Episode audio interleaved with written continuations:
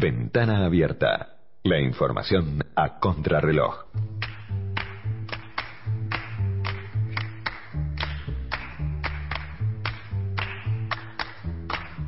Y esta era su cortina, este era su rinconcito aquí en Ventana Abierta, el rincón del querido Daniel Mushnik, periodista, historiador, un tipo comprometidísimo con la causa que es ni más ni menos que la causa de la verdad. La, la información, el dato investigado, recontra chequeado y también opinado, que era fiel a su estilo, combinando un poco esto que fue, por un lado, la última charla que tuvimos aquí en Ventana Abierta y también su pasión por la música, algo que para nosotros eh, significó el cóctel perfecto de un gran profesional y de un querido amigo apasionado por la vida. Buenos días, ¿cómo está Diego? Bien, todo muy bien. Bueno, me alegro, me alegro porque el día es muy hermoso. ¿Está para Este, pileta hoy, eh? ¿Cómo? Está para pileta hoy, digo. Está para la pileta, sin duda alguna. Yo no tengo pileta. Puedo ir hasta una pileta, pero pero no puedo, va. Eh, qué contradicción, ¿no? Y bueno, ¿qué va a hacer? Fíjate un detalle, hay toda una discusión entre los políticos, los gobernantes de las provincias, el propio Ejecutivo, respecto de si se cierra o no la economía.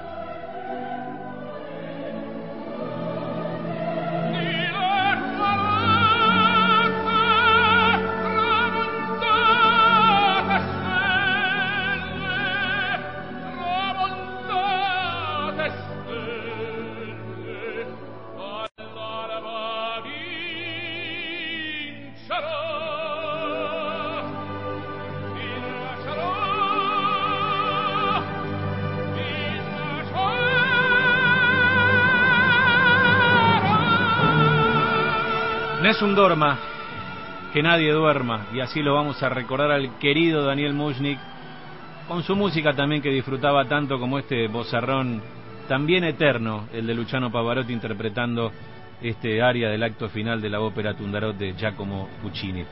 Y me va a acompañar en esta hora que mezcla emociones con lindos recuerdos eh, mi querido amigo y director de 4D Producciones, Paulo Morales. ¿Qué haces, Colo? Acá andamos, remándola. Sí, señor. Momento difícil. Sí, momento difícil, pero nos vamos a apoyar mutuamente y, y vamos a homenajear a, a un querido amigo y a un grande, ¿eh? Como siempre hicimos, ¿no? como siempre hicimos. Como siempre, a, a Daniel tenemos la tranquilidad de haberlo homenajeado todos los días, porque viste que yo decía al principio, eh, era un orgullo tenerlo a Daniel. E- Era, era, a ver, era jugar era jugar un partido de fútbol con, con casi te diría con, con Maradona retirado pero activo y con una lucidez impecable, impecable. Y con todo el talento y toda la intensidad también. Totalmente, totalmente. eh, había que estar a la altura de Daniel. Totalmente. de todos estos, estos periodistas de, de otra generación tan formados, Sí, tan, sí, sí, sí, tan sí. prestigiosos, de tanta trayectoria, y en el caso de él tan, tan culto también, eh, tan versátil. Había que estar a la altura y obviamente había que saber bancarse las rabietas también. Totalmente. Cuando no lo estaba. Acá, acá ya todos, todos transitamos en algún momento lo- los humores de Daniel, pero vos viste que el, el humor o, o la rabieta, eh, cuando no es con, con, con mala intención, cuando es una rabieta profesional, eh, eh, es cierto que incomoda, pero no lastima, digamos. Y, y, y todos después terminan reconociendo que eh, eh, esas reacciones y esas cosas terminaron siendo aprendizajes después de todo, ¿no? Cuando son reacciones del corazón, cuando no son de mala fe, ¿no? Exactamente, cuando son son de una persona que generalmente de ciertos temas eh, sabe más que vos y, y- y se enrabieta porque vos no le podés seguir el ritmo. Claro, O en el caso de la producción, ayer cuando notificamos internamente también, que obviamente mientras chequeábamos, eh, ya de alguna manera lo sabíamos, eh, hay varios grupos de WhatsApp que compartimos con ex productores de Ventana. exactamente. Camila Jauret, Diego Seguí, y enseguida, eh, cuando es una persona mayor, eh, en general, obviamente, en este caso fue sorpresivo y fue un golpe, pero enseguida uno empieza a ver lo bueno de esa persona Exacto. y no, no sé, no, eh, digamos, recordarlo positivamente, no como una situación dramática. Eh, y, y ahí enseguida eh, las ironías, todo. Cuando Daniel había que engancharlo 12 y cuarto y eran 12 y 18 y no lo había llamado, ella estaba enrabietado. Sí, totalmente. No sé, a mí nunca me pasó. No, eh, no, no, nunca fui sí, productor sí. ejecutivo de Ventana Abierta, pero no, no, pasó, pasó, pasó. Diego Seguí, Camila Jaure lo fueron y, y, y- y coincidían y nos reíamos todos de, de esa situación. También vi a otra produ- ex productora que como no, ya no está vinculada a cuatro producciones, no está en ese grupo, pero la vi en redes sociales, a Lucía Lopreyato, Exacto. También haciendo algunos comentarios en las redes sociales, Sí, siempre sí. positivamente y con Sí. mucho respeto. Sí, sí, absolutamente. Bueno, para nosotros, bueno, fue todo muy rápido, muy muy choqueante y, y bueno, nos deja así un poco este, con una reflexión un poco complicada, ¿no? Porque no se puede no se puede pensar demasiado cuando las cosas se dan de una manera tan sorpresiva. Eh, que mentalmente esto por ahí un poco de lenguaje de periodistas, ¿no? Pero no teníamos hecha la necrológica de Daniel como suele pasar en las redacciones que se preparan, ¿no? Murió fulano de tal, ¿no? Persona conocida, que se sabe que en algún momento, porque todos nos vamos a ir de este mundo, pero que además va a merecer alguna reflexión, alguna información de parte del periodismo. La verdad que mentalmente, para nosotros Daniel era un tipo de la edad nuestra, con la salud normal de cualquier persona y con carretel como para muchísimos años más. Sí, sí. Si bien ya tenía una edad importante, eh, como estaba muy activo, uno no piensa que eso va a ocurrir en, en el corto plazo, digamos. Pero también de gente más joven e incluso por ahí hasta en mejor estado de salud también puede ocurrir. Eh, uno nunca sabe, pero sí, coincido. Eh, en el caso de Daniel no estaba preparada la necrológica y nos agarró a todos un poco mal parados. Eh, eh, el, a comienzos de mes nosotros hacemos un trabajo eh, que vos conocés muy bien porque has, has sido socio fundador de 4D. Hacemos un trabajo que tiene que ver con todos los programas y su, si- situación económica, financiera, etcétera, etcétera. Cuando hicimos con el con nuestro contador Armando Arari, que da la casualidad también era contador de Daniel, Claro. hicimos una broma que no la voy a contar, pero hicimos una broma este que terminó siendo premonitoria, eh, porque no no lo- nos costaba ubicarlo, este pero nunca pensamos que, que era por ese lado la, broma. Era la, la broma típica en confianza cuando estás trabajando y haces bromas tontas. porque está trabajando. Eh, y la verdad que cuando nos llega de, de un periodista de Clarín, de, de Pablo Blanco, el, el rumor que estaba circulando en la redacción y que nos pedía ayuda para chequearlo como productores de, de Daniel que éramos, eh, la verdad fue un baldazo de agua fría y no, no lo esperábamos. Nosotros estábamos con Gabriel Profit y con todo el equipo eh, preparando un, un, lanzamiento para hoy. Eh, cierto, cierto. Que, que la primera la primera reacción fue hay que seguir adelante porque viste cómo es nuestro trabajo. Vos estás acá conduciendo el programa. Obvio. Eh, la rueda sigue, el mundo continúa y todos cuando nos toque irnos pensamos que queremos que la vida continúe, no queremos que se frene. Sí, sí. Y después nos dimos cuenta que no tenía mucho sentido ese lanzamiento, porque hay cosas que son eh, postergables. O sea, hay compromisos periodísticos que son impostergables. Los diarios salen, los programas salen al aire, eso hay que seguir haciéndolo. Y en momentos feos, eh, el profesionalismo está por, en- por encima de las cosas. Pero hay cosas que uno puede elegir postergarlas. Y esta es una de las cosas. Pero la primera reacción es, no, seguimos adelante. Sí, sí, sí, sí. Cuando seguís adelante y te das cuenta que te cae la ficha, eh, no tiene ningún sentido. Eh, entonces, bueno, lo que hicimos todos, este, todos en 4D, cancelamos nuestras agendas y nos pusimos a trabajar en, en, en los últimos momentos de Daniel, en ver cómo se puede ayudar, cómo homenajearlo y bueno, una de las cosas que desembocó es en este programa especial Sí. que estuvimos hablando con vos de, de- de prepararlo y bueno, aquí estamos. Estamos compartiendo este programa especial con, con Paulo Morales y vamos a cerrar este primer bloque, Colo, agradeciendo a los oyentes que están estallando nuestro WhatsApp, el 11 21 87 1067, Bernardino, eh, mandándonos un saludo y un homenaje, dice, para don Daniel, un buen periodista, también por acá. Patricia dice, los escucho todos los días, me dio mucha tristeza el fallecimiento de Daniel. Eh, ayer me enteré de la muerte de Daniel, dice Graciela por acá, lo conocí a través de tu programa, pero siempre admiré la sabiduría que transmitía. También por acá eh, Alicia, Inés, gracias por compartir eh, tu angustia con nosotros y poder sentirlo. Bueno, eh, infinidad de mensajes que están llegando, Marcelo también, que nos manda un abrazo enorme. Toda gente que nosotros eh, la estimamos y la reconocemos como oyentes, Colo. eh, gente con la cual tenemos un vínculo y que tenían un vínculo con Daniel eh, a través del aire de Millennium, ¿no? De este, de este gran espacio que podemos, en el que podemos estar y compartir nuestro laburo eh, todo- todos los días. Oscar también por acá, Susana también y bueno, tantos otros mensajes que después de a poquito me voy a ir poniendo al día. Eh, seguimos, ¿eh? Quédate por allí y a las 12 y 24 vamos a compartir también y a sumar a aquellos amigos y colegas de una larga trayectoria de Daniel Mushnik en este homenaje que estamos haciendo aquí en Ventana Abierta. Ventana abierta.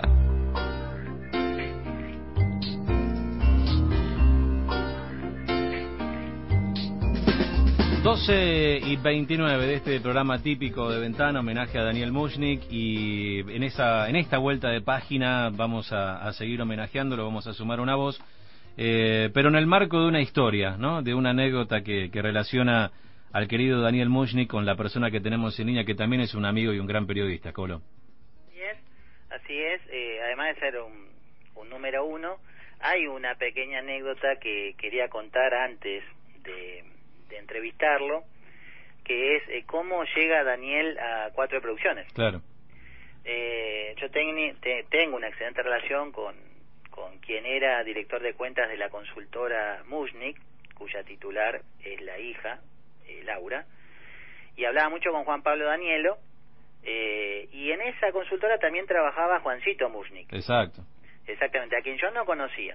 Yo hablaba con Juan Pablo, con Danielo. Y Juan Pablo un día me dice, mira, eh, te quiero presentar a Juan Mushnik, tiene una propuesta para vos. Bueno, voy, a, voy y me propone trabajar con el padre, que nosotros seamos los productores.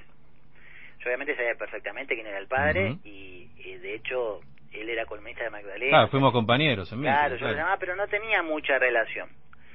Entonces, uno en estos casos, obviamente el prestigio está claro, pero uno quiere saber con qué persona te vas a encontrar. Claro, Y uno siempre pide referencias.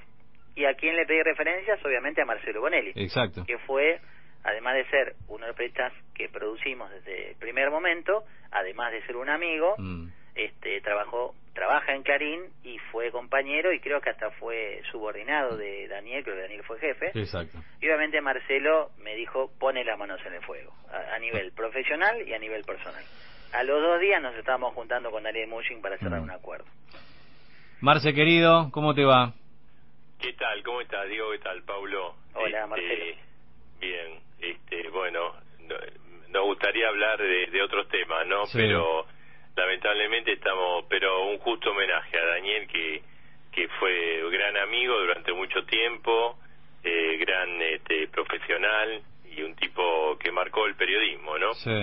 Y sí, como decía, eh, yo ne- fui super, eh, subordinado de él y, y fui alumno de él, así Claro. de, alguna manera, ¿viste? Cuando Sí. uno este, trabaja también este, es marcado por, por los jefes y, y aprendí mucho de Daniel. Así que, este, efectivamente, yo, digamos, cuando él eh, últimamente sacaba esta prolífera eh, tarea de, de libro que, que, que editó de una manera descomunal en el último tiempo, eh, siempre hablábamos por Radio Mitre y bueno, yo decía, bueno, ahora un ratito voy a- vamos a hablar con, eh, con mi maestro con, y Daniel Moyo me, me, me cargaba, o sea, él, era, él es el responsable de lo que sos vos. Digo, sí, efectivamente, Y él sí, es el responsable. sí, sí. Eh, Daniel, además, eh, bueno, creo que fueron 24 libros que, que publicó Daniel, una, una bestia en investigación, ¿no? Un- una cabeza muy, pero muy grande. Y además te quería preguntar eh, por cosas, ¿no? De, de las que compartiste con él. Eh, Daniel, siempre hay que decirlo, fue un tipo, yo creo que probablemente haya sido el último de los moicanos dentro del periodismo y especialmente en Clarín, que trató de sostener el linaje del desarrollismo, que fue eh, el espacio político ideológico que le dio vida al diario, ¿no? Con, con la Sí, familia sí. Frigerio y demás. Él, él no- no era un militante ni integrante del partido, eh, pero sí creía sus, eh, Claro. en esas ideas, como también eh, eh, yo creo que tiene mucho, muchas ideas rescatables. Este, y además yo te, te voy a decir una cosa, yo re- re- eh, rescato a Daniel algo que quizás no, no estuvo eh, en estas últimas horas eh, planteado, porque bueno, eh, primero la conmoción de la noticia, Sí, él fue un tipo que combatió mucho a Martínez de Oz en plena dictadura. sí, O sea, él a través de sus columnas, sus coberturas en Clarín, eh, fue un, un crítico de todo el, el proceso de Oz, que en momentos donde era complicado este combatir a, a Sí. el poderoso ministro de Economía de la dictadura sí. militar. Y también con el menemismo. Sí, sí, porque digamos, en realidad en su visión eh, de, de la de la realidad, eh, viste, como que hay una continuidad entre el Sí. proceso económico de Martínez y el proceso económico de, del menemismo, con una gran diferencia que fue que, bueno, el, el, el Menem fue, fue un presidente constitucional, ¿no? Exacto, exacto. Eh, Era era un tipo, digamos, eh, de agallas en el sentido, este, respetuoso siempre. Era, mm, primero lo conocí como jefe, obviamente. Era un tipo que daba lugar, ¿viste? Él era uno de los impulsores de que mm, algo que por ahí ahora uno dice, no, pero esto es lo habitual, pero en ese momento no era lo habitual, de dar lugar y permitir que uno, eh, digamos, eh, se luzca con la firma y participe aún siendo, digamos, un, un cronista en el en el Ministerio de Economía, ¿no? Claro. Eso- en ese sentido él eh, fue una persona muy eh, generosa. Y Marcelo, ¿cómo fue como jefe? Porque vos, este, no sé cuántos años lo habrás tenido como jefe, pero lo Muchos. que hablamos con los productores eh, y con gente que ha trabajado día a día con él, coinciden que era un, tipo muy culto, muy formado, todo lo que vos acabas de decir también, pero también que era un poco cascarrabias, digamos. Sí, sí, era, era cascarrabia, sí, sí. Era, viste, era generoso, te daba espacio, pero era cascarrabia, quería que, que las cosas salieran más o menos de acuerdo a su liderazgo, ¿no? Este, y era, y a sus, eh, su, su planteo, básicamente. Eh, generaron, eh, esa cascarrabia generaron eh, históricas y divertidas este, peleas también Me imagino. en la, en la redacción, como eh, eh, un, un colega eh, nuestro, Pablo Candel, que trabajó muchísimo tiempo en Clarín, que era, viste, esas personas muy calladas que, que se aguantaban todo. Un día este, discutieron tan fuerte que agarró una máquina de, de escribir de esa de, de las antiguas, ¿viste? Sí. Se la quería tirar por la cabeza, así que hay bárbaro, cosas este, que por en ese momento fueron, eh, viste, generaron ruido, pero después con el correr de los... Era una de las anécdotas que uno, cuando se juntaba con Daniel, este, eh, la- las comentaba porque era, fue fue muy gracioso eh, ese, ese grado de, de viste de locura puntual Sí. de- después otra cosa que la- lo tengo muy muy patente que el eh, viste cuando que yo como ayer no que a las 7 de la tarde no hay clase y a las 10 de la noche eh, hay clase, ¿no? Bueno, e- eso la, en la historia argentina ha pasado muchas veces y en la economía argentina ha pasado Oh, muchas veces. Y él tenía una frase que decía, eh, sube mercadería, baja mercadería. Qué. Así de simple, así de claro. Bueno, Sí. Marce, eh, una bueno, no, nos regocija, no es una alegría tenerte porque hoy no estamos alegres. No, no, por pero supuesto. pero no nos gusta que hayas compartido esta esta experiencia tuya, Fue- esta Fue- una gran idea de ustedes hacerle un, un homenaje a Daniel porque se la merece y bueno, ustedes vieron cómo, cómo repercutió en todo el, el mundo eh, periodístico Sí, y también sí. intelectual La, la partida de Daniel. Mm. Así que quería participar con ustedes y también aprovechar para mandarle un, un beso, un, un saludo a su familia y a Laura. Gracias, Marce, un fuerte abrazo para vos, ¿eh? Gracias a ustedes. Bueno, eh. Marce- Marcelo Bonelli. Bueno, una de las voces ¿eh? que, que vamos a compartir y una también muy especial, muy querida, ¿eh? de una persona a quien también valoramos y que este, nos enorgullece tener este, un poquito de su amistad. ¿eh? O- otro otro personaje muy parecido a Daniel, ¿eh? Exactamente. en exactamente. todos los sentidos que tengo de Daniel. Sí, Este, así que es un más que digno alumno, como él se autodefinió. Ujú. y, y, y, y Diego, eh, qué importante lo que mencionó Marcelo del tema de Martínez Dios, y vos le sumaste al menemismo, lo cual resume que Daniel, además de todo lo que dijimos, era un tipo muy valiente. Exactamente, exactamente. Un minutito, un minutito, quédense ahí, ¿eh? un minutito y vamos a saludar a una persona también muy especial y que ha tenido que ver y mucho con, con el querido Daniel Mushnik. Ventana abierta con Diego Corbalán en Milenio. 12 y 40 y en este momento de homenaje más que justo a Daniel Mushnik nos vamos a poner de pie para saludarla a la querida Magdalena Ruiz Guiñazú. Magda, ¿cómo te va? Te saluda aquí Diego Corbalán y estoy junto al querido Hola, Pablo Diego. Morales. ¿Cómo te va, Hola Magda? Diego, qué gusto de oírte, a pesar de que sea un día tan triste. Sí, sí. Eh, Les pediría por favor que levanten un poquito el volumen Sí. porque me llega muy bajo. Bueno, bueno, vamos a ver ahí si me escuchás mejor, Magda. Sí, sí, perfecto. Bueno, ahí estamos. Bueno, eh, gracias por sumarte a este a este momentito para homenajear a Daniel y bueno, queríamos escuchar tu, bueno, ¿qué, qué, qué, qué te dejó a vos este querido Daniel Mushnik? Mira, mi querido Daniel, con el cual trabajamos tanto juntos, tanto en Radio Continental como en Radio Mitre, ¿no es cierto? Fue parte, obviamente, eh, de mi vida, tanto él, Norma, su esposa tan cariñosa, este, compartimos, este, no solamente el trabajo diario, sino, este, vacaciones también en varias oportunidades en Punta del Este y no nos cansábamos de conversar, de eh, intercambiar libros, en fin, fue eh, como muy bien eh, cantaba Marilena Walsh, cuando un amigo se va, Sí. se te van tantas cosas, ¿no? Te cambia tanto la vida. Sí, sí, sí, sí. Bueno, Colo querido, este, sumate a esta mesa de amigos. Sí, sí, sí. eh, hola Magda, Paulo habla, ¿cómo estás? Hola Colo, ¿qué tal? Bien, bien, bueno, acá. Eh, no, Magda, eh, eh, yo no sé si vos te acordás, pero mm, nosotros nos reencontramos eh, laboralmente hablando gracias a Daniel.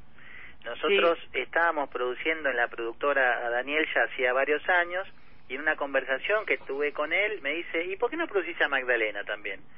Y yo le digo, me encantaría, yo trabajé con ella en Radio Mitre muchos años, pero no sé si ella va a querer. Ella va a querer, yo le voy a hablar y ella va a querer. Bueno, eh, a los dos, tres días nos estábamos juntando y estábamos reencontrándonos laboralmente y tenemos el honor de producirte. Me parecía una linda anécdota también para recordar a Daniel que nos puso nuevamente en contacto. Sí, realmente, realmente. Además, ya te digo, este, eh, los años eh, en donde justamente Daniel eh, dirigía, eh, ¿no es cierto?, la sección de economía de Clarín, eh, por ejemplo, este, tuvo episodios así que nos hablaron de su valentía y su coraje, pensar que, este, si mal no recuerdo, fue del, del 76 en adelante. Exacto. Así que este, estábamos en plena dictadura y Daniel jamás se cayó, nunca, ¿no es cierto? Y tanto él eh, como eh, su querida compañera Norma, tan cariñosa, tan inteligente, sus hijos, sus amigos, tenemos un recuerdo de él tan tan vital que parece imposible que no esté como como siempre listo para eh, ir a una a un concierto, comentar un libro, este, en fin, siempre en contacto con la creatividad. Claro, totalmente. Yo voy a decir algo que para mí hermana y mucho, y estamos charlando con, la querida Magdalena Ruiz Iñazú en este homenaje a Daniel Mushnik. Yo permitíme, Magda, que diga algo desde, este lugar de colega y con, mi carrera que se ha forjado por el trabajo con Daniel, con el trabajo con vos también y esos recuerdos maravillosos que tengo de las mañanas en Radio Mitre. Hay algo que destaco en vos y en Daniel también como legado y es no tenerle miedo a la opinión eh, que es un poco lo que hoy al periodismo creo que le sale demasiado fácil y sin mucho rigor, ¿no? Como que hay mucha más opinión que información. Y ustedes creo que, bueno, y yo creo que en este homenaje a Daniel queda por allí ese, la importancia de tener la información y también de tener la opinión del periodista, pero no una cosa sin la otra, ¿no?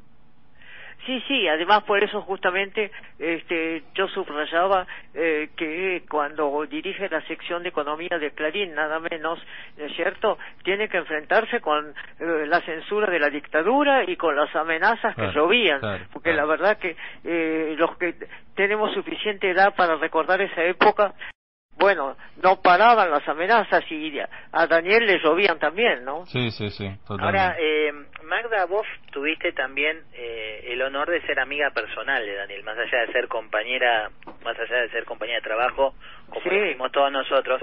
¿Qué nos podés contar de, del Daniel no conocido, del Daniel más personal? Porque tenemos tenemos entendido que era un gran cultor eh, de la música clásica, por ejemplo.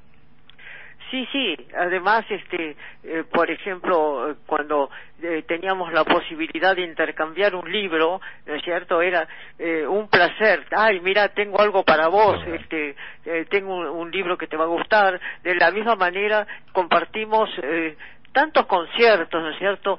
Tanta música maravillosa y, y al mismo tiempo, como vos bien señalás, en estos recuerdos también, este, y como decíamos hace un rato, las vacaciones se entremezclaron, los viajes se entremezclaron, eso de encontrarse después de, de varios meses y tener tantas cosas para contarse, eso es ser amigos, ¿no? Claro. Sin dudas, sin duda.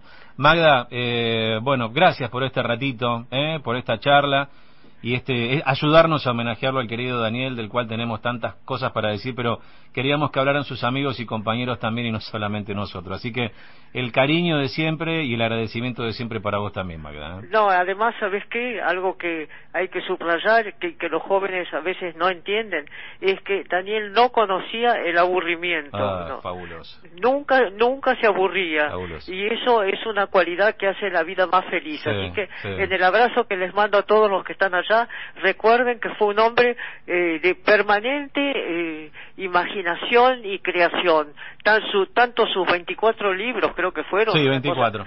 Impresionante, ¿no es cierto? Como el placer de veranear unos días juntos, bueno, eh, junto eh, también con la compañía de la familia, ¿no es cierto? Este, fueron parte de recuerdos que son inolvidables y nos dieron mucha felicidad. Así que un abrazo para todos y el recuerdo del querido, querido Daniel Mushnik. Y a vos, Magda, gracias, ¿eh? Un beso enorme. Muchísimas gracias, ¿eh? Magdalena Ruiz Iñazú, ¿eh? ¿Me puedo sentar ahora, Colo? Sí, sí. ¿Eh? Qué grande, ¿eh? Y, y, mm, y, remarca, ¿no? Eh, yo creo que Magdalena no llegó a escuchar a Marcelo. Eh, remarcó exactamente lo mismo en la dictadura.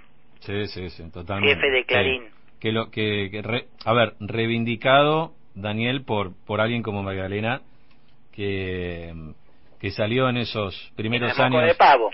Claro, claro, que ella siempre Otra cuenta. valiente, ¿no? Otra valiente, siempre lo cuenta ella y, y me- me- no me cansaba de escucharla cuando recordaba aquellas eh, primeras este, investigaciones que hacía la CONADEP eh, con los Falcon Verdes siguiéndolos, eh, ya con, con los primeros años de la, de la democracia, ¿eh?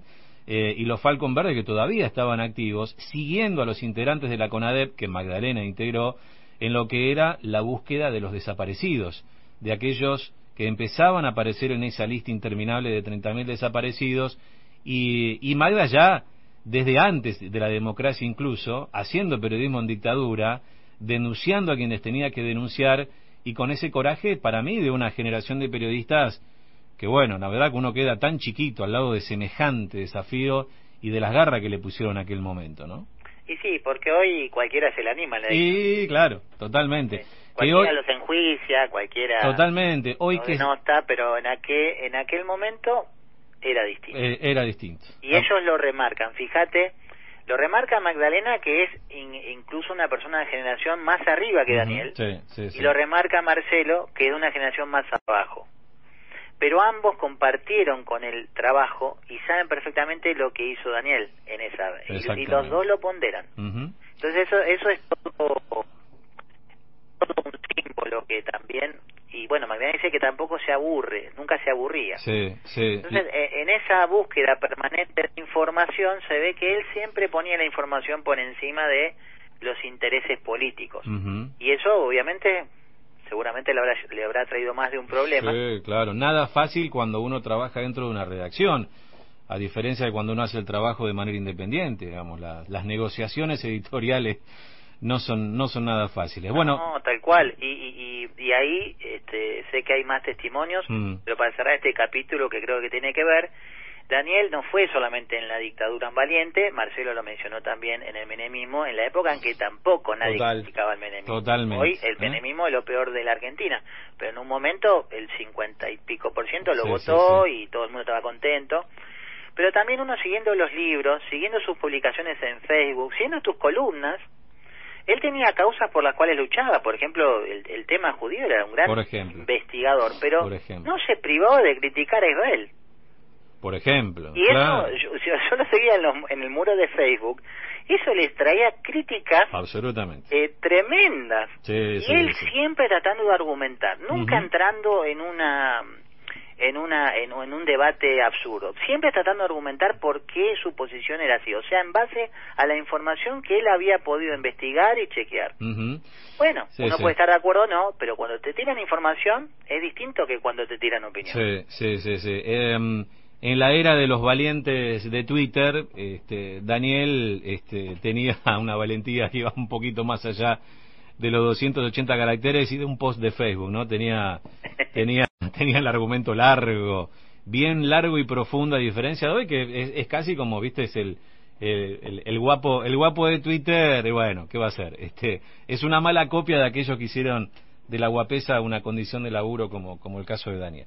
Quédate ahí, Colo, ¿eh? y, y vamos a seguir con este homenaje al querido Daniel Mushnik en este programa especial de Ventana Abierta. 12.51.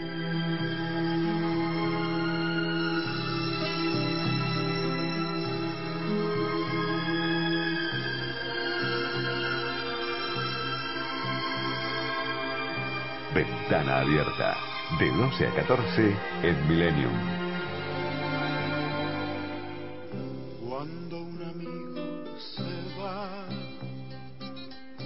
Queda un espacio vacío que no lo puede llenar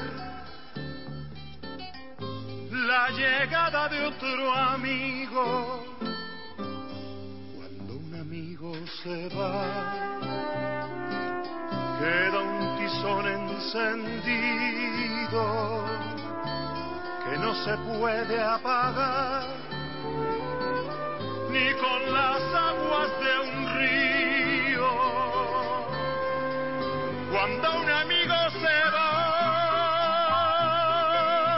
una estrella se ha perdido, la que ilumina el lugar donde hay un niño dormido Cuando un amigo se va, se detienen empieza a revelar el duende manso del vino. Y sumo a los amigos oyentes como Gloria, dice Diego, que bueno que le dediquen el homenaje a Daniel, Daniel Mushnik. Me gustaban mucho sus columnas, la que más me impactó fue su comentario sobre la Navidad. Me encantaría poder volver a escucharla. Claro, hicimos una especie de sincretismo, ¿no? De lo que significaba para un judío la Navidad cristiana, ¿no? Eh, Gustavo de Chipoletti también, Diego, abrazo para el grupo, muy bueno, muy buen periodista Daniel, excelente analista, que en paz descanse. Eh, sigo por acá también con María Julia, un gran abrazo para todos. Era el momento, este, mirá vos lo que dice, mirá vos lo que dice. Era el momento de apresurarse a subir el volumen cuando llegaba la columna de Daniel y escuchar muy atentamente y seguir aprendiendo. Bueno, lindas palabras María Julia, muchas gracias. Eh, Imelda también una gran oyente nuestra, querido oyente. No quiero pasar este día sin mandar un abrazo. Lo escuchaba Daniel. Muy bueno haberlo tenido en el programa. También por acá también nos escribe Esther de Villa del Parque. Cómo se van a extrañar los martes y los jueves. Fíjate, con lo que nuestros oyentes sabían. Más claro que nosotros. Di- sí, nosotros día, teníamos que ver el cronograma. día y hora, día y hora sabían. Che, ¿A quién le Día, hoy? A total, Muti, a- sí, total, total. Marcelo de la Ferrera dice buenas tardes. Eh, ahí dice, bueno, vi sobre el fallecimiento de Daniel Mulle, fue un golpe para mí porque lo leías de la época de Clarín, mirá, ¿no? Y luego también lo oí en Radio Mitre, así que bueno, gracias Marcelo por tu mensaje. Bueno, y sigue, después sigo porque la lista, este, por suerte tenemos eh, lindos mensajes que nos están inundando el 11 21 87 1067. Qué, qué cariño, ¿eh? Sí, sí. eh, eh, bueno, cuando, cuando muere una persona, viste, es como que eh, es todo bueno, ¿no? Sí. Pero en el caso de Daniel, eh, a mí me sorprendió el, el grupo de WhatsApp que tenemos con todos los periodistas de 4D, Sí. las redes sociales, las cosas que se escribieron ahí. Eh, de gente que la mayoría no era amiga de Daniel, como el caso de Magdalena. Mm, sí. Eh, si no era simplemente compañero de trabajo, colega, jefe, subordinado. Las cosas este, que escribieron ahí, digamos, desde el corazón, gente que no eran amigos. Eso es porque Daniel dejó, dejó una huella, como muchos otros periodistas, eh, formadores de periodistas, Sí. nos dejaron o les dejaron, porque Daniel es más lejano a nosotros, pero tuvimos la suerte de trabajar con él, pero sobre todo los, los Marcelo Bonelli, los Fernando Carnota, los Willy Cohen, eh, los que vienen una generación atrás de él, es como que es fue un gran maestro. ¿Qué te parece? ¿Se lo vamos a preguntar a Willy? ¿Te parece? ¿No, Willy? Sí, Willy Cohen, el querido Willy Cohen, por quien además tenemos un gran cariño y, y admiración por su trabajo en tantos lados. Y acá en Millennium, ¿eh? que dicho sea de paso, cada vez que llegan las 7 de la tarde, en realidad yo empiezo a escuchar antes, ¿sabe? el programa de Santiago Ponlesica, pero parte de esta tarde linda y tan bien informada que tiene Millennium. ¿Qué haces, Willy? ¿Cómo te va? Te saluda acá Diego y también está el Colo Morales. ¿Qué decís? ¿Qué tal? ¿Qué tal, Diego? Un gran abrazo para vos, para todos, abrazo grande para el Colo. Y sí, la verdad que una tristísima noticia, eh, obviamente la que nos llegó ayer, eh, para, para nosotros, imagínate, para los periodistas, eh, sobre todo que empezamos a hacer periodismo económico en los años 80, que es el caso mío, y bueno, Daniel era uno de los grandes referentes, era el gran capo de la sección económica de Clarín, así que imagínate que eh, en ese momento, desde luego que los diarios eran eh, amos y señores de, de la agenda periodística, todavía lo son en parte, pero bueno, no, no estaba todo el fenómeno del periodismo electrónico, las Claro. redes sociales y Claro. demás, ¿no? Así Sí. que la verdad que la columna de Daniel Muchnik en, en Clarín siempre era una, una gran referencia. Eh, y sí, la verdad que, que además un gran tipo, ¿no? Con los años uno lo fue conociendo. Además. Eh, y la verdad que un, un tipo súper afectuoso, siempre muy muy preocupado, digamos, por, por también por la familia, un, un cariño enorme a, a toda su familia, a, la- a Laura es a la que más conocemos, obviamente, por lo Sí. menos a mí me tocó más conocerla, ¿no? Pero sí, sin duda, además te diría que un tipo muy serio, este, muy, muy, muy respetado en el, ambiente empresario sobre todo, siempre un gran luchador, digamos, por el modelo nacional y por obviamente siempre fue crítico en general, digamos, de, de la de la de la apertura económica indiscriminada, fue, casi te diría en la época que en, la, en los años 90 donde donde eh, obviamente la era Menem en ese momento estábamos todos también encandilados por la convertibilidad. Y bueno, Daniel fue uno de los primeros que advirtió las inconsistencias, los problemas que se estaban generando, los problemas para la industria nacional. Así que la verdad que, ya te digo, todo, todo un referente, no solamente en el periodismo económico, sino te diría en el debate económico de la Argentina. Claro, claro. Y, algo que, venimos destacando, Willy, es, es, algo que te quiero preguntar a vos, cómo te, impactó y de qué manera te, ayudó en tu formación. Eh, la información, los periodistas, más antes que después o más después que antes la tenemos. Ahora, el tema es tener la opinión, la mirada sobre la información. Y eso me parece un valor más que importante de Daniel. ¿Cómo, cómo te impactó a vos en tu, en tu formación? No, bueno, por su, por su, por supuesto. Porque vos sos un tipo de mirada, vos sos un tipo de opinión, además de tener buenos datos. Sí, sí, desde ya, desde ya. Eh, pero te diría que eh, podríamos decir que eh, en alguna medida Daniel Muchnik ha sido, digamos, un periodista de diario, ¿no? Un periodista de redacción de diarios. Por supuesto que con los años la gente lo fue conociendo mucho más en la televisión, en la radio sobre todo, eh, pero los periodistas que nos hemos formado en la prensa gráfica y que nos formamos en las redacciones de los diarios, y bueno, eh, somos un poco como, como, como esa relación que tienen los médicos con los hospitales, ¿viste? Que, en general eh, es ahí donde todos nos hemos formado. Y Daniel era básicamente, y bueno, era un bicho de redacción de diario, ¿no? Mm. Y eso creo que, que le daba, de y, a lo largo de toda su carrera, le permitió, y bueno, eh, combinar esa capacidad de perspectiva, de opinión, pero siempre respetando la información, es decir, Daniel no era un tipo que se que se ponía frente a un micrófono a dar cátedra o a dar misa, a decir lo que está bien o lo que está mal. le agregaba o sea, por supuesto que, que, tiraba su opinión, pero era una persona que tenía mucha información mm. y eso, eso siempre es lo valioso, ¿no? Willy, eh, porque bueno, seguramente ya tenemos que ir cerrando porque hay más testimonios para recordar, venimos de y de Magdalena. Eh, bueno, eh, Marcelo, Marcelo fue el gran, el, digamos, el gran discípulo también. Sí, bueno, todo lo que vos, todo lo que vos estás contando yo me imagino que eh, de, las, las columnas de Daniel deberían ser parecidas al panorama empresarial actual de Marcelo. Con, ¿Qué te parece? Todos temblábamos, todos temblábamos, todos temblábamos en las redacciones. A mí me tocaba en la redacción de Ámbito. Primero la columna de Muchnik y después la de Bonelli. y, todos temblábamos, todos temblábamos porque nos iban a levantar en peso porque obviamente Muchnik y Bonelli tenían más datos de los que teníamos nosotros, por ejemplo. Y, columnas que obviamente tienen mucho análisis, pero también es mucha información y información de, anticipación. Pero eh, para hacerte una pregunta, porque eh, ahí vos pusiste un ángulo distinto también al que Magdalena y Marcelo también reforzaron, que es, era un bicho de redacción. Totalmente. ¿Vos pensás, que esa, es, esa formación que él tenía, eh, y con toda esta información que tenía y esa avidez, Magdalena decía que era un tipo que no se había aburrido nunca, siempre estaba ocupado, las redacciones le quedaron chicas y por eso empezó a escribir libros que en donde podía expresar más toda esa información y la investigación porque editó 24 libros. Eh, no, bueno, claro, bueno, pues decirlo, bueno, por supuesto. Bueno, como tantos periodistas, eh, digamos, que son prolíficos en ese sentido y que, bueno, tienen esa capacidad, es decir, obviamente, eh, Daniel era, era, era finalmente, digamos, un integrante de la élite intelectual de la Argentina, era mucho más que un periodista.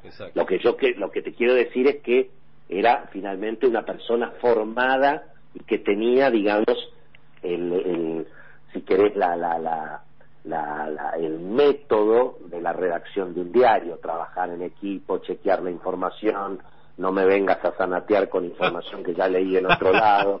Era muy riguroso Qué en sentido, porque obviamente no le podías ir a contar una historia que no es porque obviamente él también leía los diarios Claro, claro. hacía, ¿no? Sí, sí. Así que, Bueno, eh, bueno, pero Willy. creo que, pero sí, por supuesto, me parece que su carrera, desde luego, eh, fue, fue, fue, fue, no, bueno, miembro de la Academia Nacional de Periodismo, Por ejemplo.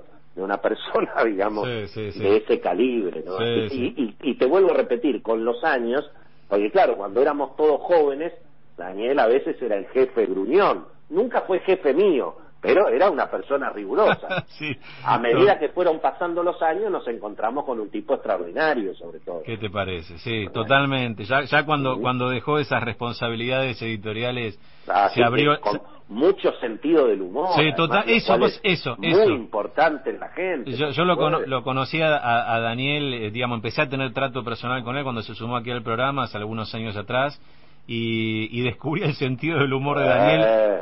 De- al aire y fuera del aire era muy simpático, era muy, a mí me, me- me provocaba y siempre una sonrisa. y, y- y- y para cerrar, te diría que esa, esa, esa cosa que él tenía de, la, de su historia en los diarios, Sí. en las redacciones, en el periodismo, era básicamente un tipo de mucha calle.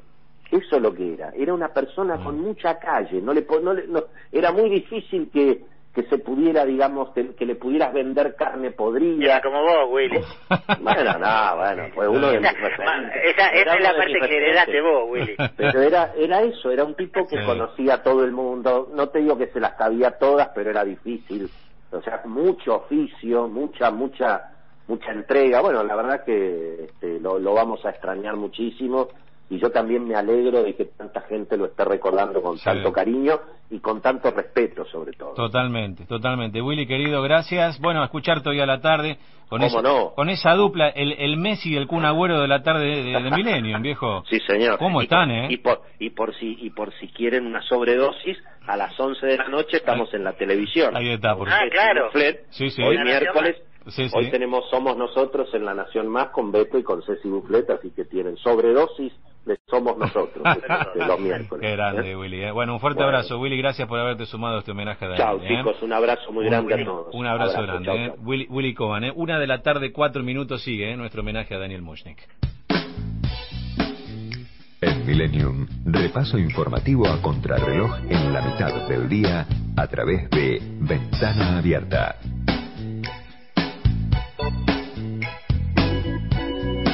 Bueno, y vamos a seguir sumando voces, eh, ya incluso hasta un poquito por, de- por fuera del periodismo, no necesariamente dentro del colo, ¿no?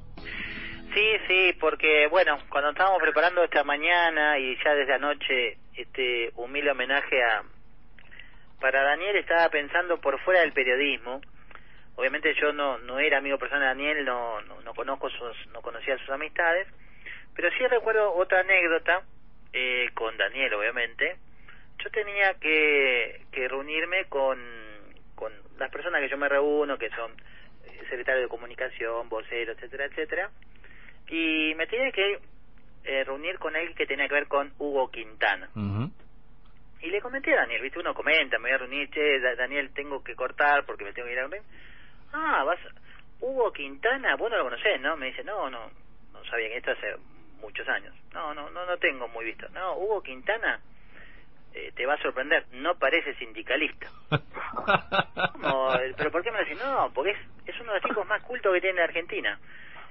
Lo está diciendo un, otro de los tipos más Sí, cultos de la Argentina. total. Y me quedó grabado eso. Entonces Sí. le empecé a prestar atención a Hugo Quintana, a sus declaraciones, que hasta ahí, viste, como, como nunca fue un tipo este, de declaraciones altisonantes. Entonces no salen los títulos los diarios. claro. Entonces, pero así vas viendo que cada tanto da una nota, le voy a escuchar a ver qué dice.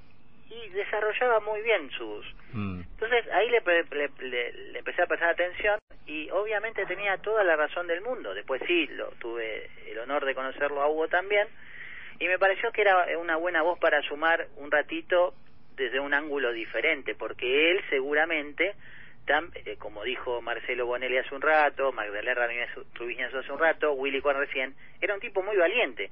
O sea que quizás tuvieron algún altercado. Andás a ver. Hugo Quintana, titular de la Asociación del Personal de, de Organismos de Control Político. ¿Cómo anda? Bienvenido ¿Qué y gracias, ¿eh?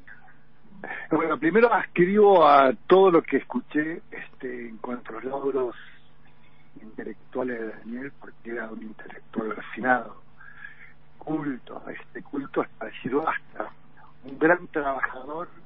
Yo digo, ¿cómo hace para escribir tanto? Dice, yo, mi logro es ese, era metódico, eh, infalible sus apreciaciones este, intelectuales sobre la Argentina y nos peleábamos, como decía el señor. que- Ah, hubo, hubo pelea, hubo pelea, hubo pelea. No, él me decía, ¿cómo peronista vos que lees? Así. Me ¿cómo puedes ser peronista? ¿Cómo puede ser peronista? Tenemos ahí una como una señal un poquito defectuosa, Hugo, a ver si la podemos limpiar un poco. Le, pido un, un ratitín ahí, lo pasamos a producción porque no quiero que se pierda ni un detalle. Y, y, y ya volvemos para charlar con, con Hugo Quintana. Bueno, Claro, porque además, digo, venía la parte más... Sí, sí, claro. ¿Qué te O parece? sea, lo que nos gusta a los ¿Qué periodistas, te un poquito parece? de, ¿Qué te viste, parece? no tanta solemnidad, vamos, lo viste también. Eh, sí, ¿Qué te parece? Bueno, Este, pero seguramente tenga cosas para contar, porque todo periodista, todo periodista valiente, tiene altercados con los protagonistas de la política. ¿Y por qué? Porque incluso cuando tienen excelentes relaciones, porque justamente se confunde el vínculo, pero Danilo debía tener muy claro el vínculo ujú. periodístico. ¿qué te parece? ¿Qué te Después parece? siempre genera rispideces. Ujú. Sí, sí, Y sí. además ahí, ahí no me di cuenta. Eh, hay una interna ancestral entre el desarrollismo y el peronismo. Sí, una, una disputa por la autoría intelectual de, del movimiento nacional productivo. lo que ¿no? debían ser esa- esas Sí, discusiones entre estos dos personajes. ¿Qué te parece? Ni hablar, ¿eh? aparte con datos, ¿no? Con personajes, con fechas, Ah. con momentos históricos ¿Qué del país. parece? A ver si lo tenemos a Hugo ahora, Hugo Quintana. Me- ah, usted me está escuchando bien, ¿no? Yo escucho perfecto. Y ahora nosotros lo escuchamos. estoy en Córdoba, en San Javier. Ah, está en San Javier, provincia de Córdoba. Bueno, así que también tenían esos momentos de, de- de fricciones con el querido Daniel, ¿no? No, más que fricciones era un juego intelectual, ¿no? Qué bueno. Este, eh, él era un hombre del campo popular, sin ninguna duda, pero no del peronismo. Bueno, no era peronista. Era ¿no? más bien de esa, de esa izquierda culta argentina que ha dado grandes hombres. Y que Eh, fue una, una discusión histórica, eh, dialéctica, que, que surcó varias décadas, ¿no? Desde que el peronismo apareció hasta que posteriormente surge el desarrollismo, pero a su vez también eh, con muchos dirigentes, con muchos vasos comunicantes entre distintos espacios, ¿no? Sí, le- le- le- a ver, para simplificar una cosa que es muy compleja, eh, el peronismo se lleva a la bandera de la izquierda. Claro. Se lleva, no sé si de la izquierda, digamos, lo que es concerniente a lo popular, a la lucha, no lucha de clases, pero lucha por, este, por mejores situaciones de vida para los trabajadores que no vivían nada bien. Eh, yo ya la estoy extrañando, Daniel. ya la estoy extrañando porque yo he presentado algún libro de él. Un día presentamos un libro con Alfredo Leuco, Jorge Alperín, Daniel y yo. ¿Me Ah. escuchan bien? Sí. Entonces se me acerca Daniel y me dice, sos el único que nos sos paisano acá. Así que no sabes qué qué ser. Tiene un humor cáustico, pero Sí, sí, siempre. un amigo, la verdad que un amigo de la vida. ¿eh? Una- un amigo que, que además nos dejó siempre eh, siempre nos dejó la, la mirada como vengo destacando de él eh, esa mirada filosa no nunca complaciente siempre incisiva y, y si era una persona con, con la cual tenía una amistad incisiva y a la vez cariñosa no Sí, a- aparte no, no se hacía concesiones a sí mismo en Mm. cuanto a las opiniones, ¿no? Blanco, blanco y negro, negro. Claro. Nosotros discutíamos, este, negaba a Perón como un gran este, conductor, era, era una cosa de esa izquierda culta e interesante, claro pero tenía un corazón increíble. Mm. Era, era un buen tipo, la verdad es que era, era un buen tipo. Me quedo, me cual- quedo con eso, me quedo con Sí. eso, Hugo. Le, le- le mando un fuerte abrazo y gracias también a usted, como venimos agradeciendo a cada uno de los que se suman a este homenaje que le estamos haciendo a Daniel Mushnik. ¿eh? Un, fuerte, No, gracias a ustedes por permitirme recordar una. un fuerte abrazo, un fuerte abrazo. Abrazo, Hugo. Hugo Quintana, el titular del sindicato APOC. Una, una y once ya de este programa que discurre eh, entre momentos de risa, momentos de, de emoción y también el agradecimiento de, de- la gente, ¿no? Que nos, que nos va este, rellenando nuestro WhatsApp de tantísimos mensajes. Apenas si puedo leer, por ejemplo, ahora el de Horacio de Bernal. Eh, dice, Daniel tenía dos atributos. Mirá cómo hablan los oyentes casi como, amigos, ¿no? Eh, dos atributos, los más importantes, un ser humano de sabiduría y humildad. Mira vos, eh, Daniel de San Fernando. Eh, bueno, también mandándonos saludos. El recuerdo. Ya te digo, son nuestros amigos, porque claro que sí. actúan como tal, porque cuando algo no les gusta, te retan, como te reta un amigo. Sí. Y está muy bien, porque son los que a veces nos ubican. Claro, claro, Además claro. son fieles, como los amigos. Eh, sí, sí, sí, totalmente. Eh, así que bueno, un, un recuerdo y, y siempre este, la emoción de, de tap- poder tener también ¿no? aquellos que, que compartieron con su vida y que fueron parte, es parte de la vida de Daniel Mushnik. Ya estamos, ¿eh? Una y doce de la tarde. Ah. Un recorrido a contrarreloj por los principales temas del día. Ventana abierta en Millennium. Bueno, y alguien que también lo conoció mucho a Daniel y que tiene que ver con, con la historia de la relación del periodismo y, y el campo de la comunicación, en este caso la comunicación desde el ámbito del gobierno, y alguien que lo conoció también y a partir de su familia, ¿no? Es eh, Máximo Merchensky, que es subsecretario de Comunicación Social del gobierno de la ciudad de Buenos Aires. Máximo, ¿qué tal? Por aquí, eh, Paulo Morales y Diego Corbalán aquí en Millennium. Gracias por sumarse a este homenaje a Daniel Mujic, ¿eh? ¿Cómo están, Paulo? Muchas gracias por llamar. La verdad que la, la noticia nos, nos afectó bastante. En mi, en mi- caso, la verdad que inesperada, además, nos entristece y nos hace rememorar todo lo, todo lo- todas las cosas lindas que tenía Daniel, ¿no? y, que, y que tan y que tan acostumbrado nos tenía a, una mirada fresca, a, a contarnos cosas distintas de lo, de lo que pasaba a nuestro alrededor, un periodista como, como los que nos gustaría que, que fuesen todos, ¿no? Eh, Sí, sí, un, mo- un modelo en la profesión. ¿Cómo Sí. lo conoció Máximo a Daniel? ¿Cómo fue el vínculo? Mira, eh, como me pasa en muchos casos con muchos periodistas más grandes, como mi abuelo fue fue periodista periodista bastante importante en la década del 50 y 60 y también hasta el 70, mi, mi abuelo muere en el 82, hay toda una camada de periodistas de la, de la edad de, de Daniel que lo conocieron mucho, lo, lo querían, lo admiraban, lo visitaban, aprendían, eh, trabajaban juntos y, y, y por esa razón familiar, si querés, eh, él me tenía algún cariño y de ahí se fue construyendo una, una relación siempre cordial y, Mm. Además, además Máximo, eh, lo que decía hace un rato Marcelo Bonelli, que, eh, que fue subordinado a Daniel en Clarín, eh, Claro. creo que lo mencionó Willy también, y recién hace un ratito hubo Quintana, eh, Daniel Mushne, que era un, un gran defensor de las teorías del, des- del desarrollismo,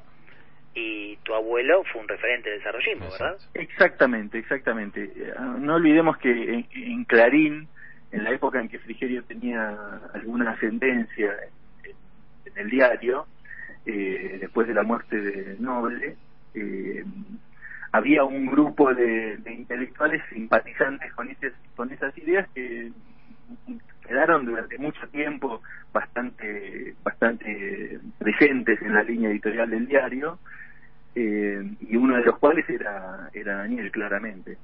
Siempre a ver una de las características que me viene a la cabeza al pensar en cómo enfocaba él las cosas es siempre en contra del pensamiento único en economía no siempre buscando buscando el debate eh, las miradas alternativas al, pensamiento más ortodoxo más neoclásico eh, siempre con un interés muy profundo en la economía real en las consecuencias sociales del- de los modelos económicos siempre muy crítico siempre haciendo economía comparada con otros países con estructuras económicas parecidas a, a la, a la Argentina. Sí, yo, yo creo que siempre hubo nunca un alineamiento en el desarrollismo, pero sí siempre me parece un diálogo muy intenso de parte. Sí, siempre, siempre con ese aporte que, que, que nos dejó incluso en este, en este último tramo de, de su carrera profesional y lo pudimos disfrutar aquí en Ventana Abierta. Eh, Sí. Máximo, bueno, gracias, eh, gracias por, por sumarse a este homenaje a Daniel Mojnik. Eh. Bueno, muchas gracias a ustedes y, y un cariño muy grande para, para todos los que lo querían. digamos. Gracias, un fuerte abrazo. Máximo Abrazo. Merchensky, eh, subsecretario de Comunicación Social del Gobierno de la Ciudad de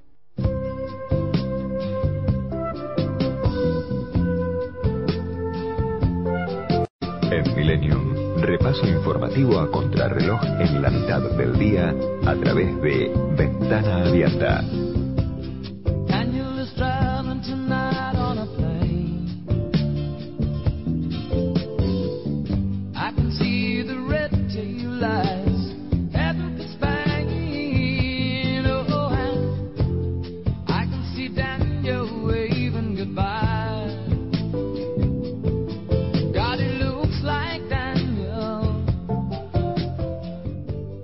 23 mensajes que nos siguen llegando a nuestro WhatsApp. Eh, se fue un periodista que mm, vivió la realidad de lo que fue la Argentina. ¿Y qué Argentina? Dice uno de nuestros oyentes. Marcelo por acá dice tan cálido y preciso en su comentario que fue un deleite su columna. está escribiendo gente que, y estamos compartiendo este programa homenaje junto a Pablo Morales, allí del otro lado. Eh, está escribiendo gente Colo que eh, habitualmente no escriba el programa. Así que fíjate vos, la polvareda, la conmoción que, que ha generado nuestra audiencia la muerte del querido Daniel Mushnik, ¿no? La verdad que todavía resulta increíble, increíble. Esperanza Sánchez también por acá nos manda saludos y el recuerdo para, para Daniel y eh, Fernando de Villaluro también. Bueno, voy de a poquito leyendo los mensajes que llegan, también de Patricia de Núñez, una vecina acá del barrio. Eh, Mira, acá también nos, nos eh, felicitan por haberlo convocado a Willy y eh, eh, también como una de las voces, Willy acá en Milenio ya tiene un lugar más que más, que merecido, ¿no? Patrón de estancia. Sí, claro, obviamente, juega bien de local. Y, y, bueno, y por acá también Graciela, bueno, y tantísimos mensajes que siguen llegando al 11 21 87 1067. Bueno, es, es, es, lo que podríamos hacerle, ¿no? Y lo mínimo que se, que se merecía el querido Daniel Colo. Sí, sí, eh, la verdad es que uno no sabe hacer mucho más que esto, digamos. Nosotros nos dedicamos al periodismo, a la producción, entonces cuando ocurre el hecho y cae la ficha y ya te das cuenta que, que no tiene vuelta atrás, te pones a pensar cómo puedes ayudar. Bueno, nosotros no sabemos hacer otra cosa más que esta. Entonces nos pusimos a pensar este humilde homenaje y vos fíjate los, los personajes que han salido, eh, todos han estado muy colaborativos y les encantó la idea también de participar de esto, así que es este es lo que uno puede hacer. Sí, y el homenaje a Daniel y a un poco lo que decíamos a un periodismo que, que nosotros aprendimos a animarnos a hacer, porque de nuevo, ir a buscar el dato, tenerlo, es, es parte de nuestro laburo y si lo podemos tener antes que lo demás mejor, porque de eso se trata pero, pero ese dato hay que darle un sentido, hay que darle un peso, hay que darle una dimensión, ¿no? Me parece que ahí yo me quedo con eso de Daniel, ¿no? El, hecho de, de, haber puesto las cosas en un lugar y darle una mirada, uno, que, que, yo creo que es lo más difícil del periodismo, digamos, eh, decirle a la gente qué valor tiene una información en uno u otro sentido. Hoy estamos discutiendo, por ejemplo, el tema pandemia y las clases en la ciudad de Buenos Aires, y donde se, vos te das cuenta donde aparece la madera del periodista, decir, bueno, ¿y dónde está parado este eh, este colega? ¿Desde qué lugar está hablando y con qué información y con qué autoridad? Ahí está lo difícil. Un contexto muy difícil. Fíjate, mm, no sé si, si, si pudiste enterarte que hace hace unas semanas Iñaki Gabilondo, el, el gran conductor de, radiofónico de España, eh, anunció que se retiraba de su programa Hoy por Hoy eh, después de creo que 40 años. 40 años, claro. Y, y Marcelo Longobardi le hizo un reportaje en Radio Mitre eh, y, explicaba los motivos. Y él decía porque se, no estaba ya preparado, ya tenía, la de Daniel debe tener eh, ya no está preparado para dar ciertos debates con gente que no lo quiere escuchar ni entender una opinión distinta y que todo es blanco-negro. Mm. Entonces, este, ahí hay algo que, que toda esta calidad de periodistas de, de otras generaciones hoy están un poco eh, mal parados porque no tienen lugar donde desarrollarse porque todo es grieta. Este por eso nosotros tenemos que tratar de, de recordarlos de y de, de, tratar de, de, transmitir ese legado que ellos nos dejaron.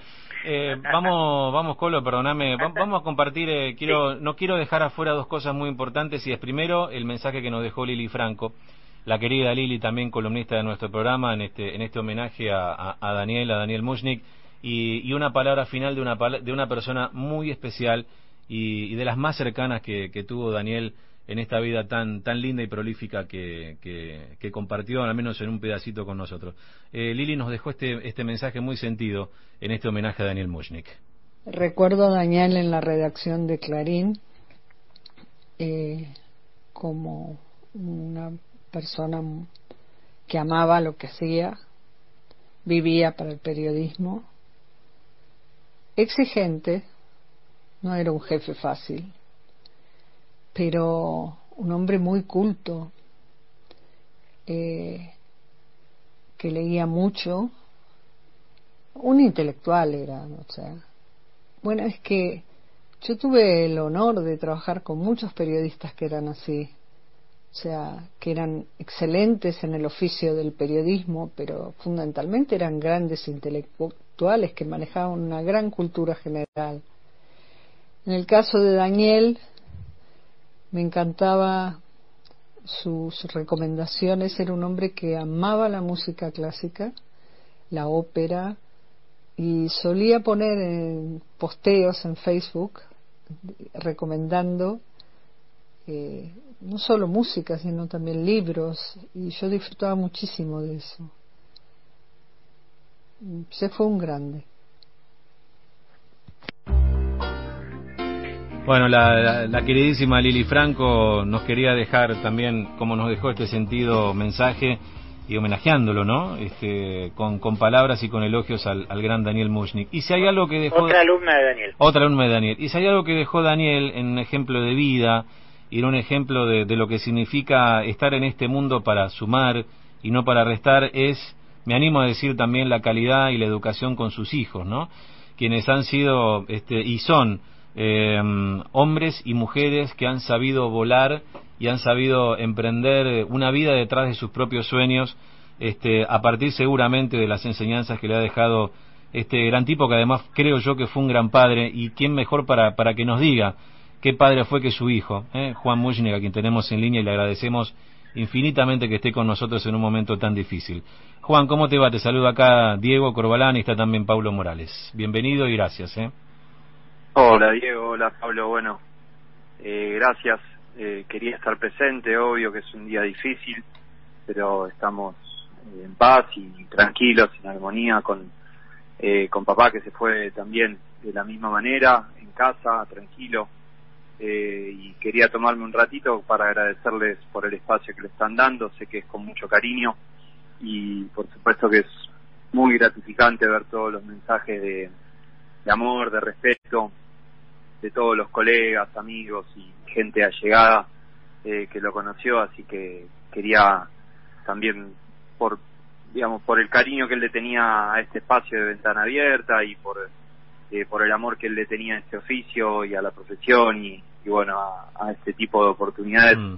no quería dejar de estar presentes mandarles un abrazo muy grande y sobre todo agradecerles eh, Daniel era un gran admirador de sus hijos, y lo sabés. Y, ah. y, una de las cosas que él siempre reconocía en ustedes es, eh, eh, y que sé que ustedes también le han valorado en él, es, es haber, haber entrenado las alas de los propios sueños para cumplirlos, ¿no? Para volar y cumplirlos. Sí, sí, sí, totalmente. Eh, de, de alguna u otra manera lo que más le importaba era que uno sea honesto y, apasionado por lo que hace. Así que eso es una de las lindas enseñanzas que nos dejó y que creo que compartió con un montón de gente con la cual pudo eh, trabajar o, compartir algún espacio. Mm. Sí, y además nosotros obviamente Daniel Daniel nos hablaba, hola Juan, ¿cómo te va? Eh, Daniel nos hablaba de, de ustedes y a mí siempre debo debo reconocer eh, que un poquito de envidia me daba que hubiera un padre que pudiera ser feliz viendo desarrollarse a sus hijos como ellos quisieran. Y eh, porque es las personas que salieron recién, que son como alumnos de, de, él, como Marcelo Bonelli o Magdalena Ruiz Azuk, una gran amiga, Liliana Franco recién, eh, hacían, eh, decían que era un jefe eh, muy exigente, muy exigente. Pero sé que como padre quizás también lo fue, pero con la sabiduría Mm. de también dejarlos desarrollar por lo que cada uno quisiera y no por lo que él hubiera querido de ustedes. ¿Era era así? Sí, totalmente. Eh, era un apasionado total por lo que hacía y el oficio era su vida.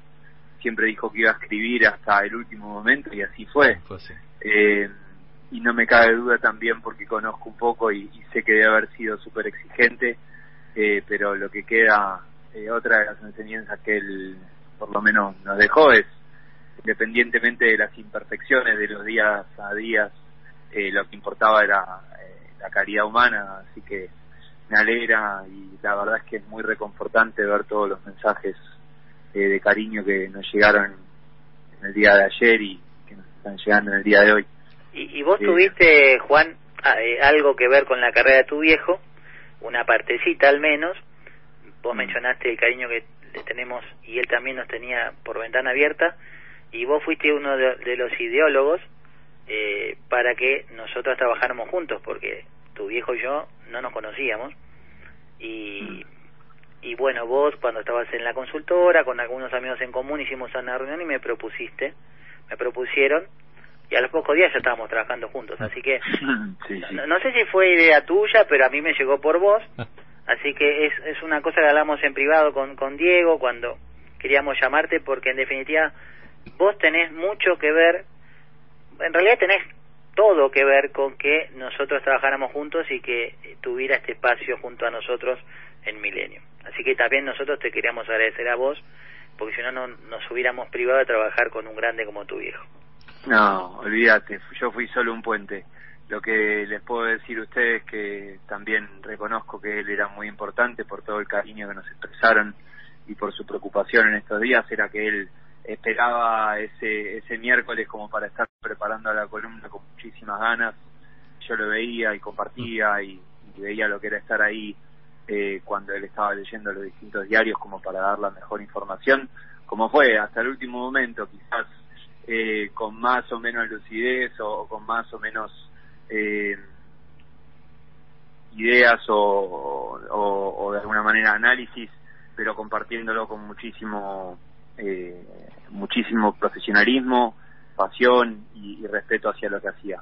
Así que bueno, les quería agradecer nuevamente. Gracias, Juan. eh, y, y les mando un abrazo Gracias, muy Juan. grande en nombre de toda mi familia. Bueno, muchísimas gracias, Juan. Un, un cariño, un cariño grande. Bueno, eh, nuestro acompañamiento y, y bueno, y la vida sigue y pero nos va a quedar un legado fabuloso de tu viejo que lo lo tenemos muy Seguro. guardado en el corazón. Nos dejó ¿eh? tarea, escúchame, nos dejó varios libros para leer y ¿Qué te parece? para analizar. ¿Qué te parece? Que- ¿Qué te parece? Que nos dejó tarea como para Sí, tiempo. sí, absolutamente. Juan querido, un, un fuerte abrazo, gracias, ¿eh? Abrazo para todos. Un abrazo, gracias. Bueno, Juan Mushnik, ¿eh? uno de los hijos de, de Daniel y pues sí, sí, yo doy, doy fe, lo, que- lo que dijo recién Juan es estrictamente así. Daniel nunca salió al aire si él no estaba 100%, 100 convencido de que iba a hacer un buen laburo. Te digo porque mis charlas en estos últimos tiempos, que él venía con un eh, venía cansado y por momentos eh, él veía que no llegaba y si él veía que no llegaba para hacer la columna, él me llamaba por teléfono me decía, Dieguitus, me decía, mirá que, mirá que estoy complicado. Me digo, tranquilo, Daniel, oh, descansá, eh, la, intentamos el próximo día, no te, no te calientes, no. Y así, ¿eh? Él siempre con ese espíritu autocrítico, porque el mejor crítico es el que tiene la mejor y tiene la, la- el que tiene la crítica más filosa sobre uno mismo, Colón. Claro, es por así. supuesto. Y mirá, Diego, te voy a decir algo, porque vos tenías tu propia relación con Daniel y yo la mía. Claro. O sea, somos personas diferentes. Eh, te voy a contar algo que vos nunca te conté y no no lo, no lo sabes, salvo que él te lo haya contado. Hay, hay dos etapas en la relación entre Daniel y vos. Hay una etapa que vos eh, todavía eras socio de la productora y una etapa posterior cuando vos decidiste Mm. este, seguir profundizando tu carrera periodística. Hasta mientras eras socio, él te miraba de reojo. Ah, era un poco crítico con algunas cosas que pasaban en el programa. Cuando se entera la decisión que tomaste de, de- de profundizar nuevamente tu carrera periodística, me llama y me dice, ¿qué le pasó a Dios? ¿Se volvió loco? ¿Cómo no? Sí, con una productora que le va tan bien, se pelearon, ¿viste? ¿Qué les pasó? No, no. Este, simplemente digo, quería profundizar y retomar su carrera periodística que le estaba extrañando mucho y sus obligaciones empresariales se lo estaban impidiendo. A partir de ahí, te empezó a ver con unos ojos de respeto con, el, con los que nunca te había visto. Claro. Y si nosotros rememoramos todo este homenaje, todos los eh, protagonistas que han salido y todos han este, reconocido su enorme capacidad periodística, él a partir de ahí te vio como un colega. Claro, es, eso te iba a decir. Un como colega. un colega, Un colega. al cual había que respetar porque priorizó seguir con la profesión en lugar de actividades empresariales, Sí, sí, que claro. por ahí económicamente te hubieran redituado más. Entonces él a partir de ahí te empezó a ver con otros ojos. Eh, y eso era Daniel, y eso también sos vos, digo, claramente. Pero eso era Daniel. Mm. Y cuando no entendía, y cuando le digo, entendió enseguida. No, no, ya, ah, ahora entiendo. O sea, Era, era uno de los de él, digamos, ¿no? De- De, Exactamente. su guardia. Sí, sí, este, claro. eh, él, eh, este, este muchacho tiene el bicho del periodismo adentro, y eso es lo más importante, que es el mismo Mm. que tenía él. Absolutamente. Exactamente el sí, mismo. sí, sí. Cada uno con sus capacidades, Sí, cada sí, uno con sus talentos, pero el bicho, la, la, movili- la movilización a ser periodista es la misma. Eh, por eso fraternizamos. Eh, Daniel quería, eh, en estas charlas que yo tenía ya como amigo, Daniel, eh, hablamos muchas veces con Daniel de hacer un, un programa eh, por fuera de ventana, además de ventana, eh, pero era casi como un jugueteo, porque teníamos tanta buena relación, dice, Dieguito, tendríamos que hacer algo nosotros, pero si no charlar así como charlamos los martes y los jueves, sino un programa para hablar. Y yo digo, mirá, es más, voy a confesar otra cosa que me contó eh, en una charla de amigos. Eh, él habló con, él era tenía una muy buena relación con Daniel Haddad. Y, y él llevó una idea para, para que hagamos un programa juntos, que creo que era un espacio, no sé si en Infobae, de televisión, cuando estaba dando vueltas ese, ese canal que después al final, bueno, no, no, no, pro- no prosperó, ¿no? No, está dando vueltas ahí, pero con otro perfil. Eh, exactamente. Bueno, y, y él ha ido a hablar con, con, con Daniel Haddad para, para llevarle una idea en la cual yo me sentí muy, muy, muy, muy este, halagado porque quería que yo esté con él. Eh, estoy contando una charla de la intimidad con Daniel porque, bueno, me parece que sirve un poco para entender esta relación que nos permitió, eh, que, la, que la vida nos cruzó, que nos permitió forjar y, la, y sobre todo la generosidad de Daniel. ¿no? que él cuando yo creo que él nos regalaba elogios pero a la vez era un tipo demasiado generoso por eso por eso eh, eh, este cariño que me une a él la verdad este un afecto este, Además, que no se va a eh, cortar además Diego, ustedes hacían una dupla y los oyentes así lo reconocen, en donde obviamente Daniel es la información, la calidad histórica. Daniel era Olmedo y yo era Portales no pero, tenga ninguna duda Pero eh, si él saliera Sí, solo, sí. realmente hubiera sido muy aburrido escucharlo. sí no él- él- él- Lo era- dijo Willy Cogan, yo era un bicho de redacción. sí claro yo Había que llevarlo. Sí, él se totalmente. sentía cómodo siendo llevado por vos. Sí, yo, yo, yo, yo- ah, ser, ser el, el segundón de él para mí era un orgullo. Acompañarlo, viste, punzarlo para que se lance a la, a la opinión filosa para mí era, era, a mí me encantaba. La verdad, este, lo vamos a extrañar mucho Daniel. Ahora imagínate que estamos acá, este, todavía viendo, bueno, ¿y qué, qué, va a pasar, no? Digo, más, más allá de- de las otras voces y de los grandes amigos que tenemos en el programa, bueno, es, es cómo vamos a, cómo vamos a llenar ese huequito que, que hueco grande en realidad que nos va a dejar Daniel más allá del tiempo que lo teníamos los los martes y los jueves este, acá en, en ventana abierta Bueno, eh, la, la profesión tiene tiene estos desafíos también. Eh, no, no estamos por siempre en este, en, en este lugar. En algún momento nos toca irnos. Eh, obviamente Daniel deja un hueco gigantesco. Eh, tendremos que estar a la altura para para tratar de llenarlo al menos de a poco. Al totalmente menos de a poco. Y que obviamente eh, su memoria no no se olvide no porque lamentablemente el paso del tiempo y en este país donde las noticias son tan vertiginosas tan vertiginosas Marcelo hacía referencia a eso eh, es muy es muy es muy fácil olvidar. Eh, y también eh, uno se preserva también no no puede estar todo el tiempo tenés que tratar de mirar hacia adelante pero estaría bueno que lo tengamos siempre presente en determinadas fechas, en determinadas circunstancias que nos lleven a acordarnos de él y obviamente decirlo, no llevárnoslo nosotros a, a nuestros recuerdos, comentarlo. Ah, en este, qué lindo hubiera sido que estuviera acá Daniel para analizar tal situación.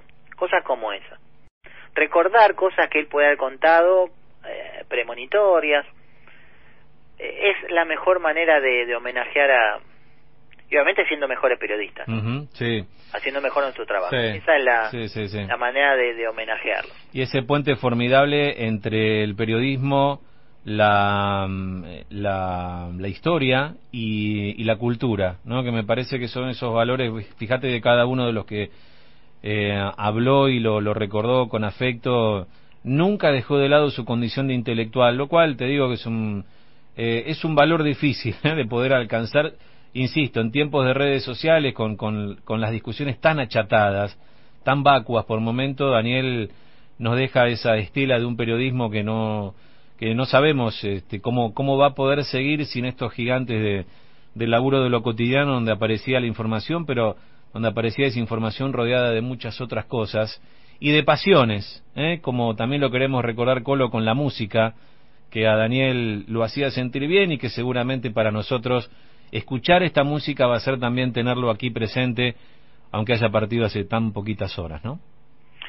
Sí, sí. eh, bueno, cuando preparamos el programa pensábamos también cómo vestirlo. Sí. Y, y sí, creemos que creemos que es un- una linda manera de, de cerrar. Eh, la verdad, eh, iniciamos con, con Es un Dorma y vamos a cerrar con lo que vamos a cerrar. Eh, no- yo no sé exactamente, y vos tampoco, si esto eran sus obras preferidas, pero creo que simbolizan mucho, este, mucho, mucho el, gusto de la mayoría de la gente que, que le gusta la música clásica. Ujú, Son exactamente. como referentes. Sí, sí, sí, sin dudas. ¿eh? Esta caballería rusticana, ¿eh? la nobleza rústica. Mirá si era un tipo noble y un caballero, ¿no? Daniel, que qué mejor que darle nuestro homenaje musical y cierre a un programa tan especial, al cual le van a quedar algunos minutitos más para intentar de recuperar algo de, la agenda de la actualidad, porque se lo vamos, también lo vamos a homenajear a Daniel con información, por supuesto. Pero, pero para cerrar este momento, y te agradezco mucho, Colo, por, por, por estar allí, y por, por ser parte, porque solo, solo no hubiese podido, este, porque hay muchas emociones que se mezclan y que se van superponiendo a, a la profesión que uno puede tener, el profesionalismo que uno pueda tener, así que bueno, este, este Caballería Rusticana eh, va como homenaje musical y como cierre para este homenaje que le hicimos al gran querido Daniel Mushnik, a quien siempre vamos a tener en el corazón y a quien vamos a tener como referente intelectual y profesional de nuestro trabajo cotidiano. Colo, te mando un abrazo enorme. ¿eh? Otro grande, Diego. Eh, y bueno, nos reencontramos. Otro pequeño, otro pequeño homenaje. Otro pequeño homenaje es haber desempolvado el viejo ventana abierta, ¿no? ¿Qué te parece? ese ese que está ese que está ese que ya tiene más un poquito más de una década, ¿no? Porque ya este programa se está poniendo se está poniendo maduro, ¿eh? Y- Ahí, ahí está la, la música. Es una música muy emotiva, eh, muy que bueno es bastante emblemática. También estuvo en algunas películas, Exactamente. como en El Padrino 3, en un momento dramático, o, o, o en el cierre de Toro Salvaje. Exacto. O sea, eh, es un sí, es un momento emotivo. Yo creo que también estos momentos hay que emocionarse un poco. De eso también se trata recordar a un, un ser querido que, que se acaba de ir. Eh, y bueno, nos pareció que cerrar así y, y retomando el viejo ventana abierta con los dos conduciendo. Eh, bueno, nos pareció que era la mejor manera de, de homenajear al querido Daniel. Y a partir de la próxima edición de Ventana, que será mañana, retomaremos la normalidad. Exactamente. La vida continúa. Colo querido, un abrazo, gracias, ¿eh? Otro grande y bueno, gracias por dejarme participar. Amigo, gracias, ¿eh? Paulo Morales. Y esta caballería rusticana en homenaje a nuestro querido y gran Daniel Mushnik, ¿eh? el Daniel de, de los martes, de los jueves, de todos los días aquí en Ventana, homenajeándolo y diciéndole un simplemente hasta luego.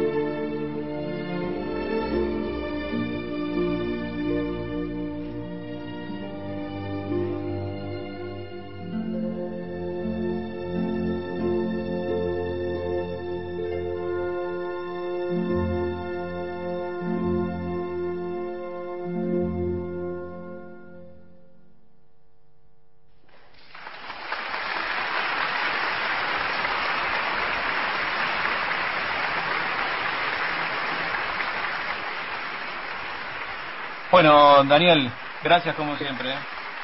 Bueno, mis saludos a los oyentes y un gran abrazo para vos. Dale, muchas gracias Daniel y la seguimos el jueves. ¿eh? Daniel Mushni con su economía mucho más.